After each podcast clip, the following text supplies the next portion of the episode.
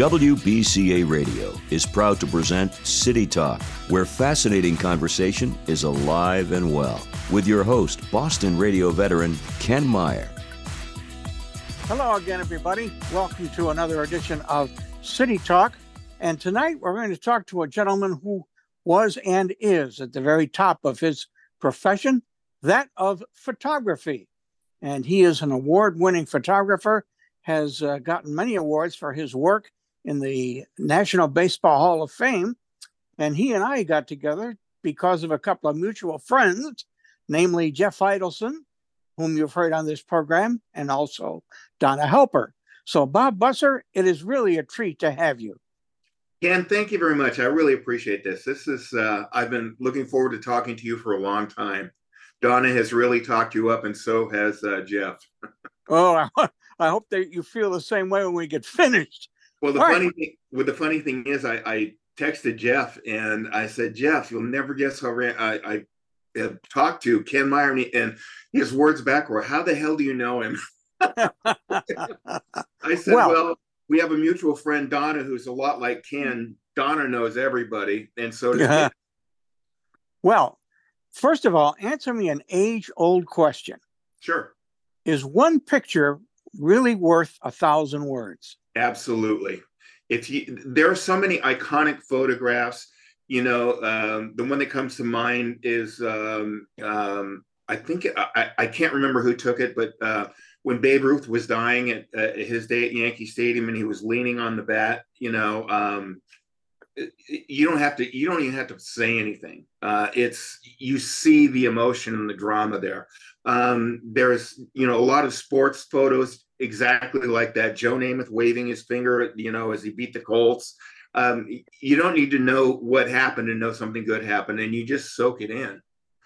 Well, there's another one that Boston fans are fond of that was taken by a guy named Frank Ryan, and that was in the 1970 Stanley Cup playoffs when Bobby Orr scored that memorable goal against St. Louis. Absolutely, yeah. Um, I, I could still. I've seen the highlights. Well, you know, a million times, Ken.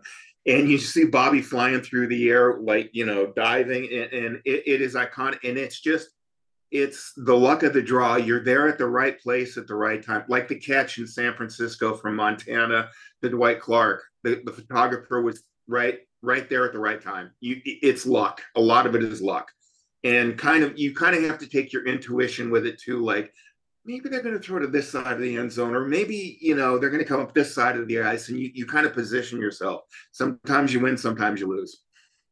Now I don't know if we can draw parallels here, but when I was 10 years old, my parents gave me a tape recorder and I fell in love with the microphone and, uh, uh, you know, putting together my own radio programs and all that kind of stuff. And I can remember growing up hearing about different kinds of cameras, like the Kodak Brownie, and when the Polaroid came out, and you could get a picture within 60 seconds. Uh, did your parents have anything to do with your becoming interested in photography like mine did with radio? No, not at all. Um, I'm not to get into details, but I was kind of like the black sheep of the family because even at a young age, I knew uh, I just didn't fit in right with the cool kids. You know what I mean? Um, I had different views, and and I wasn't a loner, but I've always walked my own drummer. And one of my buddies told me, he said, Bob, I will tell you this, and I take my hat off to you. You live life on your terms. And it's true. Uh, it's been good and bad. You know, take the good with the bad. But um, to develop the way I did, I, I did it mostly on my own with a few photo classes, and then just, I mean, I've taken more bad photos than I have good. You know, they ended up in the trash. But um, it's just, it's just repetitive. It's like doing anything else. It's like doing a radio program. Once you get your first one in, and you're t- and you're on your tenth or your twentieth, it's a breeze. You can, you know, you, you know what you want to do, and that's that's what that's what I did. I, I took my camera everywhere just to learn and photograph and and um, you know learn lighting and everything else and you know exposure uh, and and I learned on film. Now it will be pretty cost prohibitive to do what I do because I go to a ballpark and I shoot I don't know 200 photos.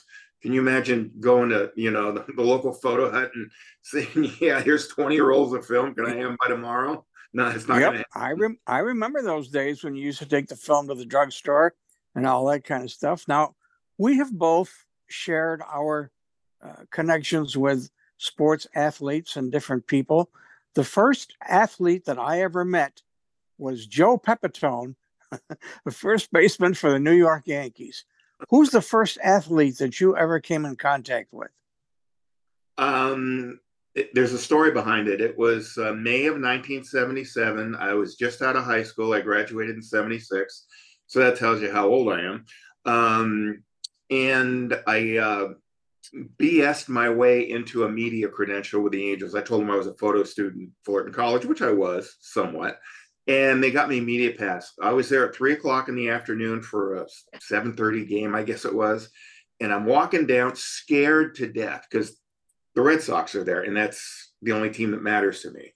And I walk down, I walk on the field, and the first one to come to me, believe it or not, was Fergie Jenkins. Fergie said, "Hey, you're a photographer. You, you, you know, da da da." We started talking, and he goes, "Come on, let me show you around. I'll introduce you to guys." I mean, he introduced me to Yaz, Fisk, you know, Rice, uh, Carbo, all these guys, and Dwight Evans. My eyes are like, you know, I'm like a kid in a candy store. So um, Fergie was the first one I met, but uh, there's a lot more to that story, and, and uh, you know, I, I've I've known Fergie to this day, and it's what 45 years later, almost 50 years later. Yeah, Fergie. Something like that. Yeah. Yeah. Yep. My math is horrible. well, I mean, if, if you want to tell a longer story, you go right ahead. I, am always fascinated by this stuff. Um, but I, I, I somewhat had the same experience. I became friendly with Jerry Coleman when he was broadcasting for the Yankees. And when they came to Boston when I was in college, he introduced me to people like Ralph Houk, uh, Whitey Ford, uh, some guy named Mantle. And I know what you mean about your eyes popping out of your head because all I kept thinking was, wow, here I am, a kid from Rochester who wants to get into radio, and I'm shaking hands with Mickey Mantle, my hero. so I, I know exactly what you're talking about. It's an experience that only people like us know about and can remember and treasure. Absolutely, and the the the the um, part of the story is, and this is all true. This is one hundred percent true. I'm not making any of this up. I'm getting ready to go back in the stands. I was talking to Jim Rice. I was talking to Bernie Carbo. Um, all these guys, Fisk, and um, uh, uh, Fergie and Rice were standing there, and he he, they said, "Where are you going?" And I said, "Well, I'm going to go up in the stands and I'll shoot no better." They said, "No, you're staying with us. You sit in the dugout." And I, I'm like, my jaw dropped. I'm like, "Are you kidding me?" So I'm not kidding. Um, Fergie wasn't pitching; he was charting for the next game. He was pitching the next game. So he was calling uh, George Scott over. He said, "Boomer, come on over, sit next to this guy. We don't want Zimmer to see him." and I'm literally sitting in the dugout. And part of it was I'm sitting there, and Dwight Evans is at the plate, and he gets called out on a high strike. And he comes back to the dugout, slams his bat into the bat rack, and sit next to me and goes, that burns my bleeping ass. And I, I don't know, as God is my witness, I don't know why I said this. I said, Dewey, you'll get him next time. And what do you think he did? Yes, he hit a home run. So he looks for me in the dugout, makes a beeline for me, and gives me a high five in the dugout. I, and I'm like 18 years old thinking it can't get any better than this, you know? I had experienced just the opposite. When I met Joe Pepitone, I was I was in awe of the fact that I met him and the Yankees had a doubleheader scheduled the next day. And I said, Joe, can you hit a home run for me tomorrow night? And he said, I'll do my best. He didn't get a hit in either game.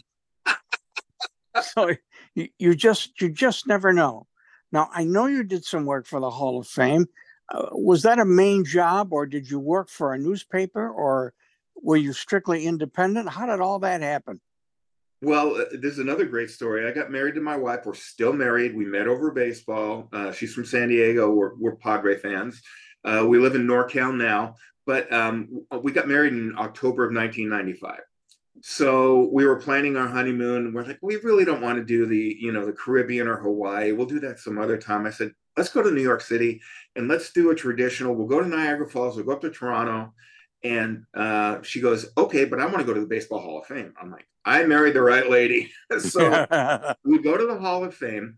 And uh, we're up near the library. If any of you have been to the Hall of Fame, you know it, it's it's three levels, and we walked up to the library, and it said photo archive department, and it's no longer there. It, the archives are in the basement now, so it's kind of hard to get to.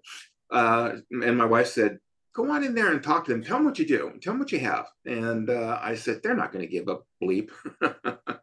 and I walked in there, and I met Pat Kelly and I said, Pat, my name is Bob. I'm from uh, Southern uh, Southern California at the time. And I told her what I did. And she goes, Send me what you got. I got a nice letter back, like after our honeymoon, we love your stuff. Send us all you have. I'm like, cool. So that's how I got in. And I've known Pat to this day. And that's how I met Jeff Idelson was through Pat. And um, Pat called me one day in uh, 07, uh, was it, I think it was 07. They were opening the um, uh, Sacred Ground exhibit upstairs at the Hall of Fame where they have all ballpark memorabilia and stuff. And Pat calls me and she goes, I want you to sign a piece of paper. we want we want to use your photos on display in the Hall of Fame. And I'm like, well, okay, I think I can afford to do that. So that's how I got in. And they're still there to this day. Um, uh, another friend of mine, she who is a photographer, Jean Fruth, she told me, she said, Bob, there's less credited photographers in the Hall of Fame than there are um, athletes and executives. And I thought, she's right, you know, because you know you see most of the regular Hall of Fame photographers that you, you know you see through Sports Illustrated and things like that, and you very rarely see anybody who isn't isn't in connected in the business. It, it's just not done. You know, they they want a reputable person, and I got lucky. It, that's again being at the right place at the right time. Yeah, I know that feeling. Now, sometimes when you go to the Hall of Fame, you never know who you're going to run into. I went with some friends of mine several years ago, and David Mantle just happened to walk in. Uh, being a member of the, the the crew, so to speak, of the Baseball Hall of Fame, did you have any experiences like that of suddenly running into somebody and thinking, "Wow, I'm getting paid for this"? It was 2018 october of 2018 i was back there and i was uh, actually i was talking to jeff idelson and um, they were doing something with roberto clemente. And i'm walking through the hall and standing right next to me is roberto alomar before all the you know what hit the fan. But yep. he was very gracious very nice. And uh, he's the only one i've really seen because um, uh, usually i go in in the fall when it, there's less people um, it's a lot less crowded. So the chances is, you know, you know, it, it, it's the luck of the draw if you see some an athlete at the Hall of Fame. You know, it's very rare and very, you're very lucky if you do. You know, and if you do see them, I suggest you re- treat them with respect. Say thank you very much, and uh, you know, don't bother them too much. You know, they're there to see stuff too. So just yeah. you know, acknowledge them and, and move on. Yeah, we had a we had a very nice chat with David and I told him a, a, nice story about his father, and he was very appreciative. And he said, "You know, I I never heard that before," and that was quite simply that I met Mickey at Old Timers Day in 1982 at Yankee Stadium, and a photographer took my picture with him, and told me later that Mickey only talked to two people that day, Joe Garagiola and me. Well, my ego was so big after that, I could have driven myself home in, in a car. so, you know, that is a that is a great feeling. It um, is a it is a great feeling because part of that story I told you about me sitting in the dugout. Uh, I'm the game's over. The Red Sox won that night, and Rice comes up to me and he goes, "You're going to be here tomorrow night." And me and my big mouth, I said, "Yeah, can you get me some tickets?" He got me tickets for ten years. He, I oh, have wow. pictures of him at my house. And the funny part is, it was 94 and I was in Houston at the Astrodome and they were playing the Rockies. And I'm on the field and the hitting coach was Dewey Evans. So I walked up to him, I tapped him on the shoulder and said, Hey, Dewey. And he looked at me and he goes, You had a blue Trans Am in Southern California, didn't you? Jesus. He's like, No, yeah. how are you, man? It was, you know, it's old and people are looking at me like, Who is this guy? You know, it's kind of fun. I remember. Here's a good trivia question. You know who hit the first home run in the Astrodome? Um, did he wear number seven? He did. yes, Mickey Mantle. He did. Mickey Mantle, and it was in an exhibition game. And I can remember when the Astrodome opened up, Nellie Fox was a member of the Astros, and his first comment when he saw it was, Not even the Yankees have this. I got I got a kick out of that. Now, is baseball the only sport that you got to cover, and other athletes too? I hope. Uh, uh, no, I've I've done them all. Uh, and right now, what I'm doing, um, I'm working with Cornell University um, and their SID, Jeremy Hartigan, and um, um, Dartmouth University with Rick Bender. Um, we're trying to put together some podcasts of some of the athletes that aren't, you know, I, I don't want to do um, stuff where, you know, like CJ Stroud and people like that who everybody knows. I want human interest stories, you know, like um, they're they're helping earthquake victims, whatever it is. You know, they're setting up funding somewhere for uh, low income kids, and uh, we're in we're in the starting stages of it, and um, it's it's a fun way to get to know the kids, you know, because um, like I said, I was I felt like an outcast when I was growing up, and I really relate to the young people. Um, it's you know we kind of speak the same language, I guess. Although mine's 64 years old by now. now you told me a great story about Gordie Howe, Mr. Oh, Howe. oh yeah, again, my buddy Fergie, and he is a friend of mine. Every time he sees me, he's one of the only two people that call me Bobby. The other one is Dale Scott, the, the former umpire. He's a good wow. friend of mine too. Dale's funny, but uh, we were in Las Vegas. It was, I believe, it was um, like Major League Weekend when they would play at Old Cashman Field, and it was cold and windy as hell. It was freezing. So they had an autograph show there, and Fergie was there and it was one of these big ones. You know, they had Gordie Howe, you know, uh, just a ton of people. This was 94, 95. And we're sitting there having breakfast with Fergie and his late wife.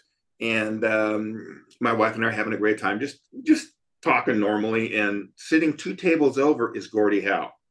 Fergie goes, Gordie, get your over here. Come on and join us. And I'm, my eyes, my wife said my eyes got as big as saucers. Gordie sits next to me, and I've got Fergie Jenkins and Gordie Howe spinning stories back and forth. And I was like a kid in a candy store. And, and Gordie, every once in a while, would give me an elbow to the ribs, which, you know, he was kind of known for that. So, you know, I felt like I was in. He was one. Of, he was like your grandfather. He was just the nicest guy. And of course, Fergie is Fergie. Baseball is different. We have seen many changes. Uh, I never thought there would be a year without a World Series. I never thought there would be three or four work stoppages in baseball. Um, do you still have, I still have a passion for it. Do you still have as much of a passion for baseball, even though people like Vince Scully have retired? Yes and no. Um, um, my nephew, who, who is a mini me, he goes to Sacramento State Evan eats, sleeps, and drinks sports. And that's the way I was with his age. But, you know, Ken, as you know, as you get older, you kind of get jaded at times. I still love my Red Sox, but I, I can't lose sleep over it. It's not worth it. You know, I mean, I, I, I want them to win. I'm always there for them, but you know, um, I don't, I don't go all out like I used to. I, I enjoy visiting the ballparks more and, and, and with my camera trying to tell a story, you know, of, of what the ballpark is like um, just tell me about about your life and and now now you live out on the west coast and you like it there right? Yes and no. Um, i live in uh, i'm in between san francisco and sacramento. And um, it, it, it's it's a great place to live. The drought is obviously over. We've had so much rain this year. My backyard's a swamp but uh, you know, I'm retired now, and we're my wife and I are trying to decide where we want to settle. And um, there's uh, there's only a few states we're looking at, you know, just because of the political climate and things like that. So, um, you know, it, it's a great place to live because you can you can, especially if you live in Southern California, you can do anything you want, but it'll take you three days to get there because of the traffic. It's just getting worse and worse. Must be kind of neat though to listen to a ball game at ten thirty in the morning. well, Patriots Day, it's on at eight. So yeah, yeah, that's right. Yeah, if you're watching it out there, yeah, you're right. And my wife and I do watch it. We ha- we have our coffee and we'll have a bagel or whatever, and we'll, we'll watch the Red Sox at eight o'clock in the morning. You know, not bad. It must it must be helpful too during a World Series or an All Star game or or an NBA basketball game that doesn't start here until like nine o'clock at night You can watch it at six o'clock in the evening out on the patio and have dinner and watch a basketball game. Exactly, exactly. It's um, you know, that's the one of the that's the pros and cons of living on the West Coast versus the East Coast. And uh, you know, um, if you're say a Dodger fan or a Padre fan or a Giants fan, um, and you live in you know Lynn, Massachusetts or something, you're gonna you know the games are gonna start at ten o'clock at night. You know, yeah. and you know you're not going to stay up till. I, I am. I'm. I'm glad they have a pitch clock now because you know the stepping out every five seconds and doing whatever and throwing the first 14 times, it just wore on. And, you know, as every Red Sox and Yankee game was four hours. Like, come on. Yeah. It yep. was, it, it, got to be ridiculous. So that, that I'm glad for. But, you know, um, you know, if, you, thank God for VCRs, I guess, and uh, you know, uh, well, I'm not a VCR anymore. Excuse me. Um, you know, some of the recording devices you can use on um, um, uh, the satellite channels and things like that. So you can record the game if you want, it, which makes it a lot easier. You know, if you don't feel like staying up till two o'clock in the morning to find out if they won or lost. It must have been fun between Los Angeles and San Francisco watching people like Sandy Koufax, Juan Marichal, uh, Willie Mays, Willie McCovey. You must have had a ball.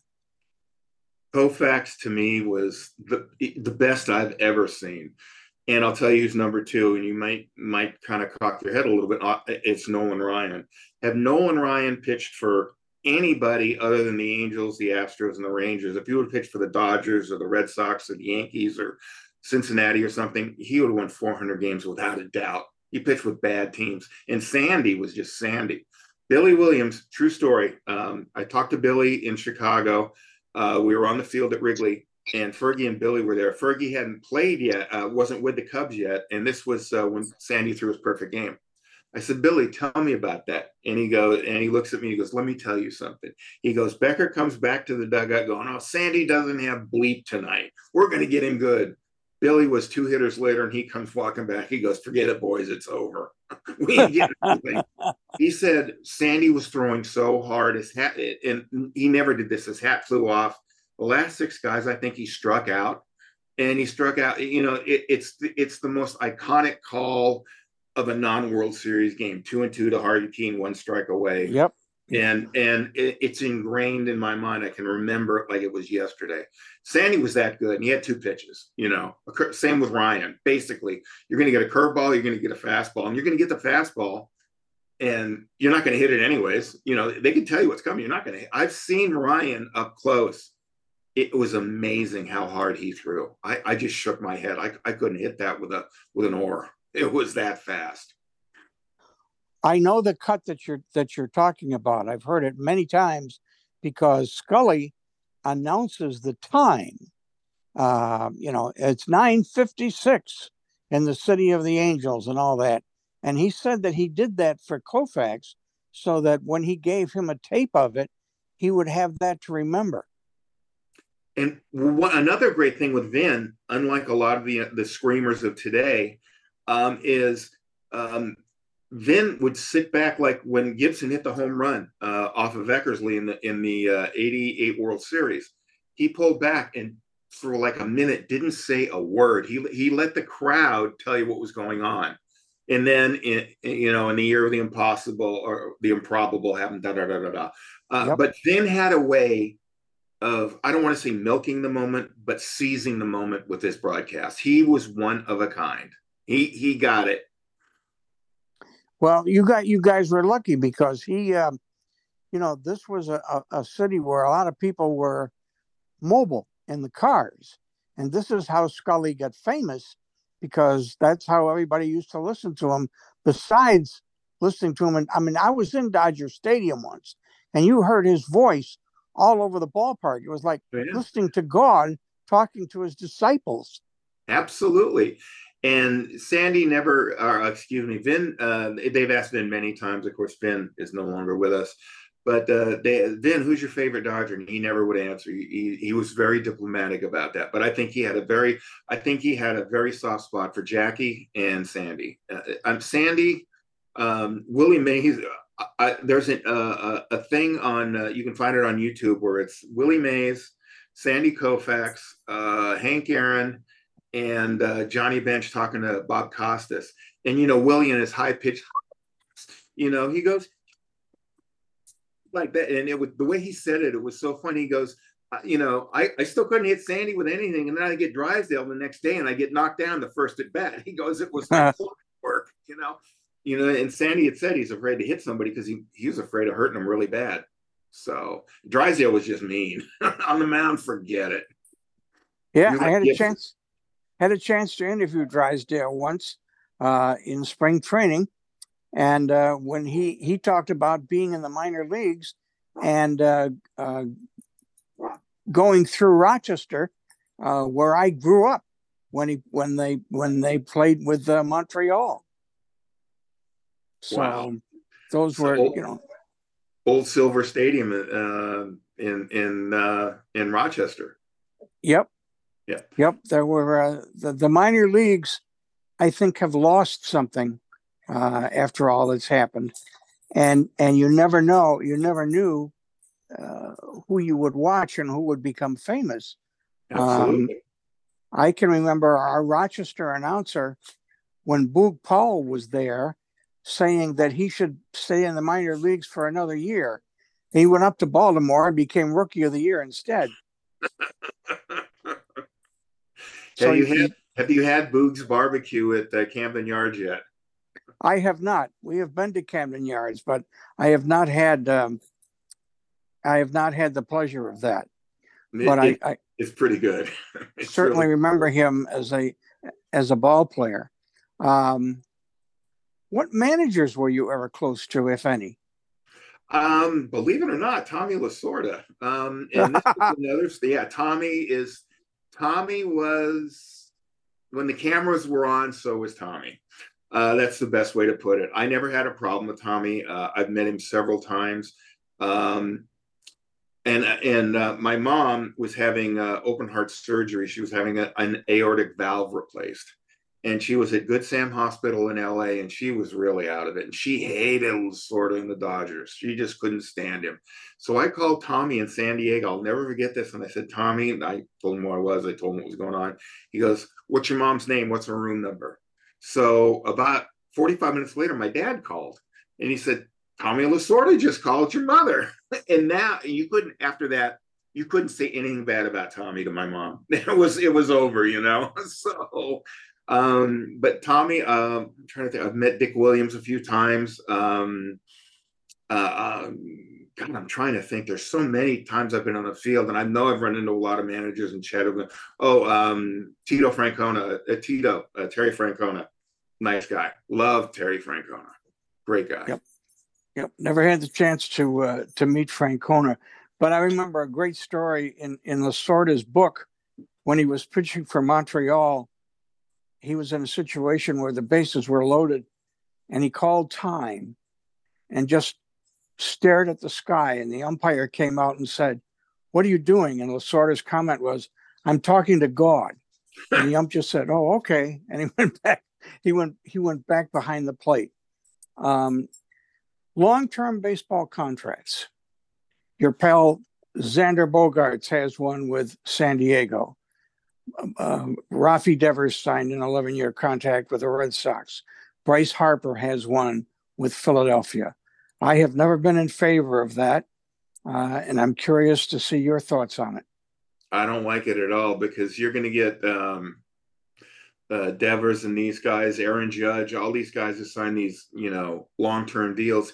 You're going to get them at 38, 39, 40. They're going to be worthless, you know, and you're you're you're paying, you know, now to pay later. You're playing now to pay later, I guess. And uh, you know, it's I don't know. It, it's hard to fathom how much money these guys make. It you know, the normal person is never going to see anything close to that.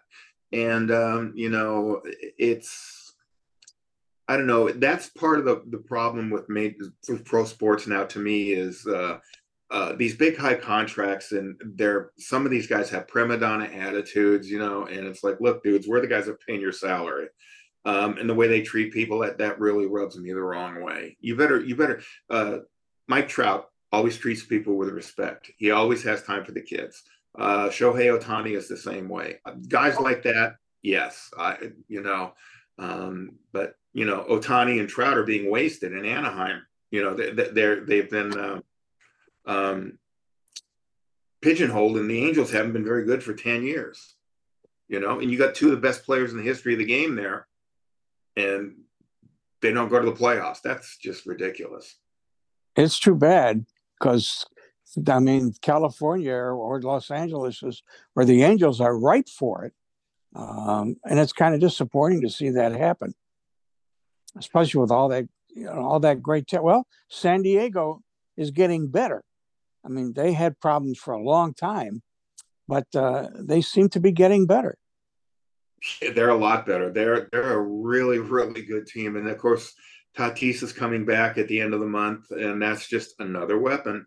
Um, you know, everybody freaks out if you're two and three at the start of the season. You're supposed to be good. It's it's like you sit back and you go, look, you got 158 games to go. Don't worry about it. They're going to be fine. You know, don't don't push the people are too too keen to push the panic button on uh, April 10th.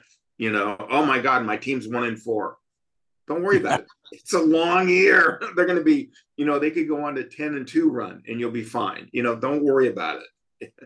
but That's if, what I'm know, as a fan, I can understand that. As a fan, it's you know you can cuss your team out but nobody else can you know you know what i mean and you know i know a lot of people live and die with teams especially the red sox Yep. And I have deep New England roots too, so that's why I'm a Red Sox fan. Are you in favor of free agency?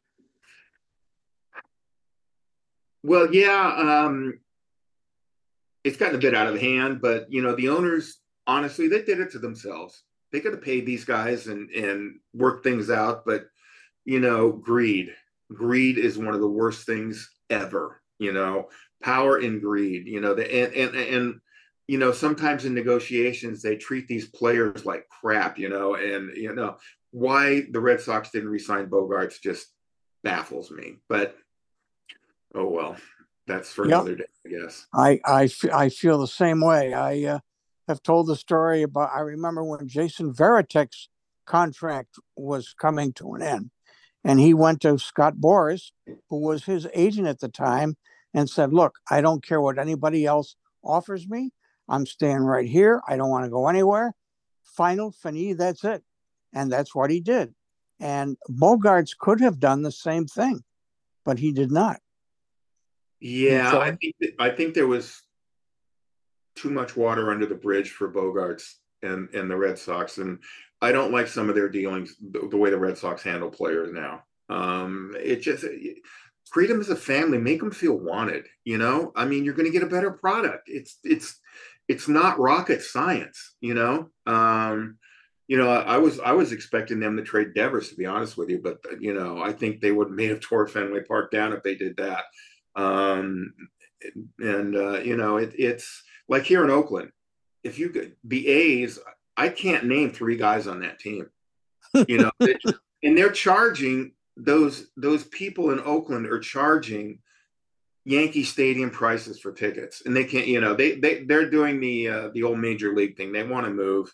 Um, that ballpark in downtown Oakland is never ever going to happen. It's been what ten years now. It's never going to happen you know, um, and I, I don't know. It, the Oakland Coliseum is horrible, anyways. It is, it is a dump. It's probably the worst in Major League Baseball.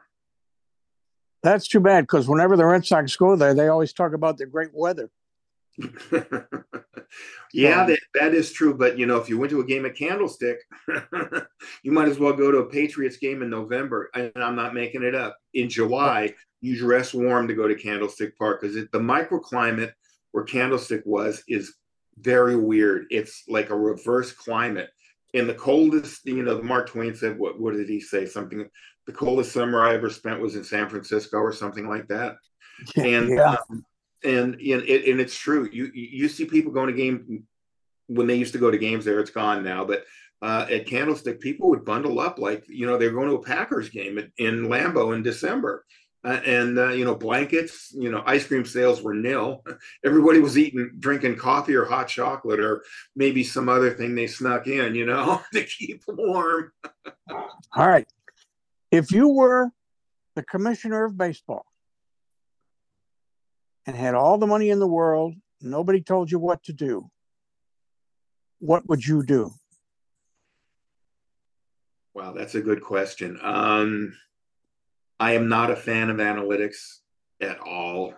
I don't care about launch angle. About you know, the baseball has changed, and not for the good, in my opinion, with all these stats that you know, it, it the stat nerds who have never played the game in their life are coming up with all this stuff. And I get some of it. I understand that, like positioning players where where they the tendency where they're going to hit. I'm glad they got rid of the shift. That was ridiculous.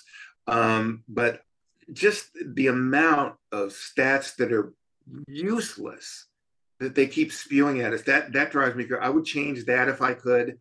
Um, I'd still keep a pitch clock, but I'd tinker with it a little. I like that idea. Get the bases back where they were. They were. I mean, you're going to have clown shoes out there next. I mean, I I don't know, um, but I would try to get it back to the way it was when we were kids. You know, in games when we were kids, you get Sandy out there pitching against you know Tom Seaver or something, or or or Gibby, it was it was an hour and forty nine minutes, you know, two hours, and you were gone. You know, I would change. I would the one thing I really would change, uh, which they've done, is stepping out of the box every five minutes, or stepping off the mound, walking around, doctoring the ball. You know, throwing the first 14 times in a row, that just wears on you. And the game is like, come on. And it leaves your fielders, you know, flat you know, because this guy's throwing over to first base all the time, you know, and then the ball's hit to you, and all of a sudden you got to react, you know, but you're lulled into a state of um, not hypnotic or anything, but you're lulled into a lower state. And uh, I'm glad they they finally did something to that. But um, yeah, and I keep the designated hitter in both leagues. I like the DH. Nobody wants to see a pitcher hit. It's just you know, um, and it does keep some of the older older players around longer, like Miggy Cabrera and uh, Nelson Cruz. You know, the guys can still hit, but they can't play the field, and I like that. That's fine.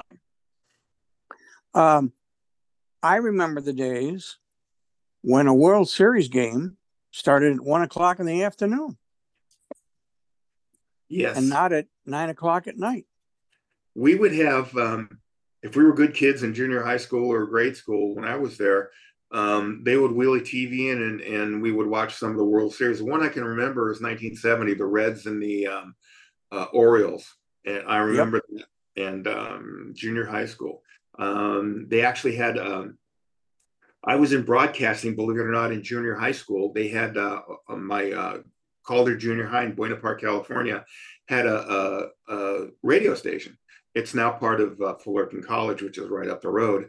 Um, and I was uh, the first year, one of the first year jocks. And, you know, we introduced, uh, we, I was 12, 13 years old, and we introduced, uh, it was educational programming. It wasn't like, you know, the Beatles are up next or, you know, that was the Stones with Honky Tonk Woman. No, it wasn't anything like that. But, you know, we learned how to talk on the radio and, and be a friend with the mic because, as you know, Ken, a lot of people get mic fright. They look at it and go, oh my God. you know, they, they, have got the deer in the headlights look.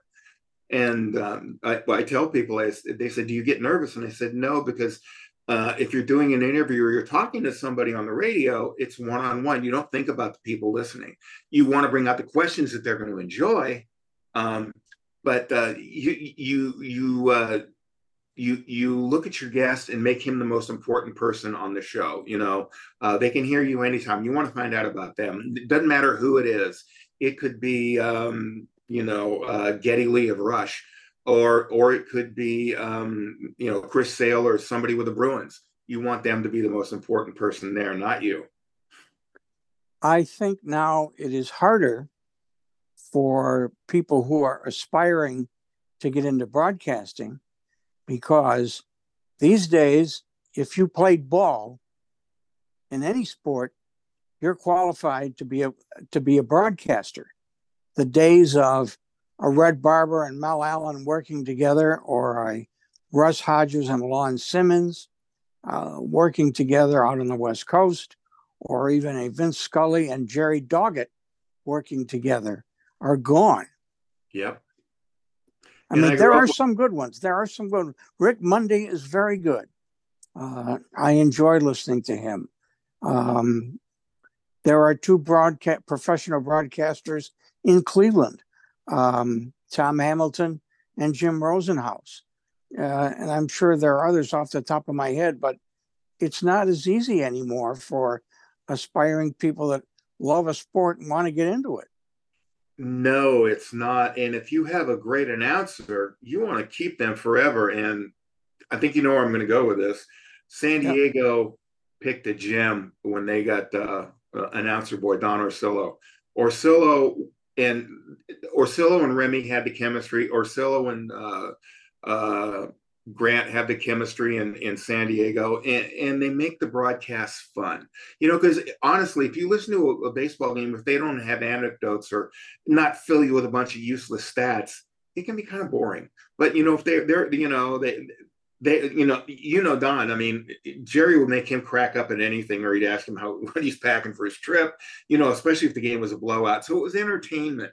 You know, as well as watching the game and and um, to this day, I don't know anybody who gets more excited than Donnie when uh, somebody hits a home run. You know, um, his new call it's uh, you know it's in a sea of San Diegans. You know, if they hit in the bleachers. So you know, but but that's Don. You know, and he's he's living the life on Coronado, fishing and and uh, um, going to the ballpark. You know, which isn't far from Coronado, and um, he's got it going on. He, he, I'm very happy for him. Don's a nice guy.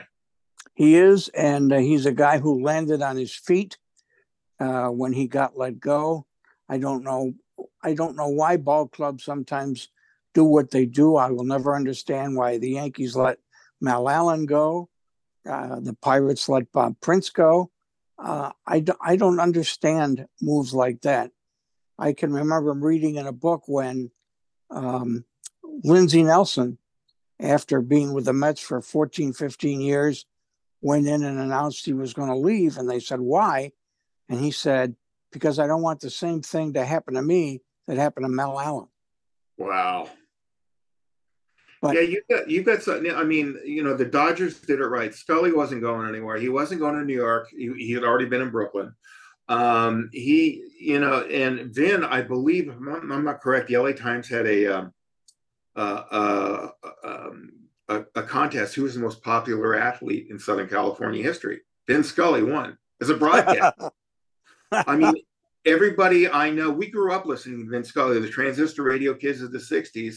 That's how I got into shoot, photographing ballpark stadiums and arenas was I would listen to Vin you know, as an eight year old with a transistor under my pillow. I remember it had a brown case and it was green. I remember it like it was yesterday. And I, Vin would describe Connie Mack Stadium, Ebbets Field, all these old ballparks in the way only Vin could tell you. And it was like you were sitting right there. There's announcers like that, you know, Mel Allen, um, Red Barber, Vin, they make you feel like you're right inside the ballpark. You know, and you're seeing it that you can picture it with your eyes closed. That's yep. how good they were. And that I, is a talent that is you cannot teach that. You cannot teach it. That is that is a gift. I, I told Mel Allen once, I said, Mel, when you're on the air, it's like having a box seat right behind home plate. yeah, they um, you know, we had Lon Simmons out here in San Francisco and, and Russ Hodges who probably has the most famous World Series uh, playoff call of all time. The Giants win the pennant, you know, in '51. Yep. Um, and uh, you know, Lon Simmons, you know, he, he was an institution here. And uh, Hank Greenwald was another one, the old cigar chomping Hank. you know, he would he would be in the press box. He was he was like our West Coast version of Johnny Most you know, he had the cigar and his little bit of nose. But as you know, Johnny Most would come in with a couple of packs of cigarettes, a lighter, and a cup of coffee, and he was ready to go. You know. Yep, I knew Johnny very well. Uh, as a matter of fact, I worked with him at BZ when I was there, and um, he was he was great. Now I've had different writers. When I say writers, I'm talking about uh, Leigh Montville or uh, Bob Ryan, etc., etc. All tell me that athletes are not as accessible as they used to be. Is that one of the reasons why you decided to retire? No, um, I, I, I, am not retired from what I do in my ballparks. I'm retired from commercial photography or real estate, um, you know, shooting buildings, weddings, things like that. I don't do that anymore. The pandemic came and my wife told me, she goes, do you really want to go back to that? And I'm like, no, um, no, no, I, I've had enough. So I've got all my cameras. I still travel and still shoot, and I will not. I will do that the rest of my life. It's fun for me. It's not a job. You know, uh, my buddies say they they get mad at me once a day or something if they're watching the game and they see me on the field. They're like, "Look at this guy." You know, we knew him when. You know, and he's dancing with his cameras. And, but you know, it, you get a different view uh, from the when you're on the field, especially for football. Those guys hit so hard, and it's amazing they just pop right back up. I, I just shake my head like, wow.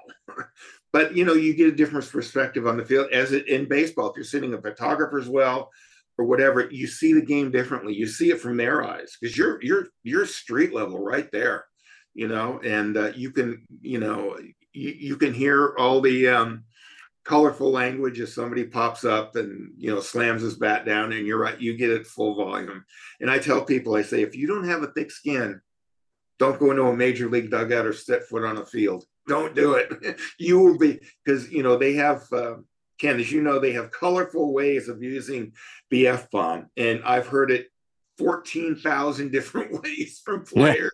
Yeah. but it, it and nobody thinks about it. It's not derogatory. It's just part of being a baseball player. We did it in high school. They did it in little league. Everybody does. It's not a big deal, you know but um, it's just it's just part of the the, the baseball lexicon is uh, I don't even know if there's a, a, clubhouse list, but you must learn profanity or something. You know, yeah. it is it is different. Uh, Marty Appel, who is a great writer out here on the East Coast, has written books on on Thurman Munson. Wrote a great book on on New York Yankee history, and I heard John Sterling, the Yankee announcer, interview him one night and he said, What did you learn that you didn't know before you wrote this book? And he said, I never realized that during the All Star game, ball players actually played the whole game, not one inning. He never knew that before. Yeah, um, Willie Mays uh, has said on many of interviews, he said he expected to play nine innings in an All Star game. Hank Aaron said the same thing. You know, it was a matter of pride back then. You know, and when when um, Selig made it, this it counts now. That he ruined it. It's look, bud.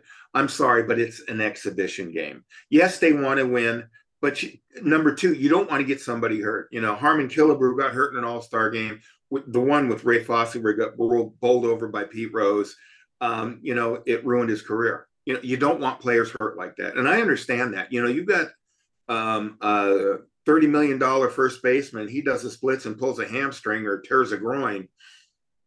There you go. You know, and there goes your season. You know, your, your star player is gone. So, um, and I, and back then, um, it just seemed like it wasn't as you know the home run derby and all the stuff they've got now. It, the uh, the All Star game that sticks out to my mind, and I, I know you'll probably agree with this, was '71 in Detroit with the wind blowing out. You know, and Reggie hitting a light transformer. That's ingrained in my mind.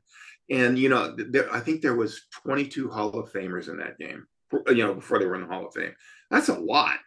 You know, I mean, you had the likes of guys like uh, Al Kaline on the bench yeah, yeah, you know, I mean, you know, you you know, you got. Um, I think Yaz was on the bench too. No, I think he started, but uh, there was a lot of guys that were on the bench. You know, that were would start any other All Star game, but the lineups were stacked. You didn't have anybody to go around. You know. One or two last questions. Um, everybody says they remember their first ball game that they ever went to. I remember the first Yankee game I ever went to. I remember the first game I went to at Fenway Park. I remember going with my dad when I was growing up in Rochester, the first major league ball game I ever went to with him. It was when Havana had a team in the International League. Do you remember yours? Absolutely. Actually, on my website, um, there's two black and white pictures at Dodger Stadium. It was uh, I think May of '67. The Dodgers were playing the Mets. Claude Osteen was pitching. He threw a, a two to nothing shutout, and I remember it like it was yesterday. those I took those two photos I was eight years old. And I walked out. We were in the upper deck, and I walked out, and I remember, and and it's it's a common reaction. I couldn't believe how green and how big that the field was. It was it was the biggest thing I'd ever seen in my life, and I was eight years old. And uh, I remember that. I remember my first time at Fenway was July 11th, 1976, the day before the All Star break. Hot, humid, muggy. I know that's shocking in New England in July, right? But the yeah. uh, the Sox were playing the Twins, and this was before I met Fergie.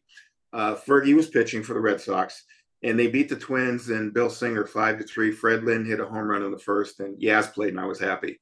My mom and dad. It was my first trip to New England. Uh, my mom was from Lowell, Massachusetts, and uh, all my cousins and everything are all from New England. I'm the only one born in California in my family. And uh, I remember uh, my cousins were like, "Well, we're going to go see the Queen of England in a parade." And I'm thinking, "No, I'm going to see the Red Sox." So they dropped me off at Fenway Park. I got in, did everything I I I I remember it like it was yesterday. It was so hot and humid. We don't have that in California, but I loved every second about it. You know, you're walking into a cathedral. You're you know, uh, and and uh, my wife thought the first thing when she walked into Yankee Stadium with me, she goes, I can't. Babe Ruth played here. Lou Gehrig played here. Mickey Mantle played here. You know, and they tore it down. That to me is, ugh, don't get me you know, started. That's, it's it's interesting that you say that because when I went to Yankee Stadium for the first time, it was back in the day when when a game ended, they would let you go out on the field and use it as an exit to get out of the ballpark. And I remember walking onto the field with my dad, and I said, "Listen, let's let's make this last. Let's take this slow because this is where Babe Ruth played. Bobby Richardson stood out here. Mickey Mantle stood out here. Let's not hurry. so I know exactly what your wife is talking about. It, it, it you know, the first time uh, people go to Fenway Park and they message me on Facebook or, or send me an email, they're like, "You're right. This place is special." I said, "Yeah, it is. It's over 100 years old. They've done a great job with the rehab. They've got new lights now, which will make it even easier, better for photographers, uh, especially with night games. And it's it's still it's modernized, but Fenway um, still has the the old time feel to it. It, it. It's like you were harking back to the 30s. You could you could see Ted Williams out there running around or you know Bobby Doerr or or you know Johnny Pesky or Dom DiMaggio, any of these guys. And uh, it, it to this day, I still get a chill when I walk into Fenway Park, and I've been there countless times. It's just there's something about Fenway Park. Well, before we wrap this up, uh, would you like to plug your website for our audience in case they want to take a look at it and have any closing comments that you would like to make? I sure would. I appreciate that. Uh, my ballpark um, website, and I've been, mind you, I've been doing this 50 years. So there's uh, um, over 1,200 slideshows of pro, minor, major sporting events, uh, places that people have, have only heard about. And uh, so I have some of the only photos of the uh, the old Denver arena where the Denver Rockets of the ABA played. I've got I've got the only known clubhouse images uh, of that building. There are they're scarce, and I've got quite a few. They're they're grainy because I was using high speed film back then, and da da da da. da. But um, my website is ballparks.smugmug.com. I and, like that. Yeah, it's very easy. It's very simple. I like that very much. Listen, I, I can't thank you enough for doing this. Uh, I hope you enjoyed it as much as I have listening to your insights and, and comments about uh, the sports that we that we both love and enjoy. And uh, we'll have to do this again sometime and see what else we can come up with. Ken, I want you on my podcast too. It's uh, called In the Clubhouse on uh, YouTube, and uh, I'm I'm ramping it up again. I was uh, inactive for a little bit due to some um, things here at the house. Nothing major, but uh, I just wanted to concentrate on that. But uh, I'm I'm coming. Donna's coming on. Donna Halper. She's like my go-to. She, you know, you, you give Donna one question and you just sit back and let her go, and she, it yep. it's not repetitive.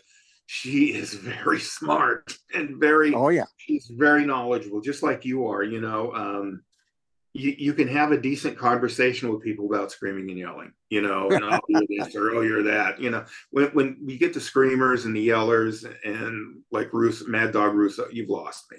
I, I, I, don't care about that. I, you know, give me the information. It, it's it's not a, a, a, screaming contest. Well, listen, I'm available anytime. Uh, I hope our listeners enjoyed this and they will uh, uh, go to your website and check things out. And uh, I hope you have a good year. And I hope your Giants and my Red Sox are in a World Series. That would be great, but I'm I'm always going to be a Red Sox fan. So even if the Giants are in, I'm pulling for the Sox. Go Sox, go Bruins, go Celts, go Patriots, go BU, and Boston back, College. Go ahead. should move back to Boston. Um, back to Boston. Um, yeah. I'd, I'd love to. We're we're we're, th- we're talking about. It. We'll see what happens, but uh, you know. Listen, my wife's a San Diego girl, so the winters are a little rough, but we'll see what happens. Well, listen, thanks again for your time. And that will do it for another edition of City Talk. Thanks for listening to another great conversation with Ken Meyer and friends. You can contact Ken by email. The address is kjmeyer7 at gmail.com. That's kjmeyer7 at gmail.com.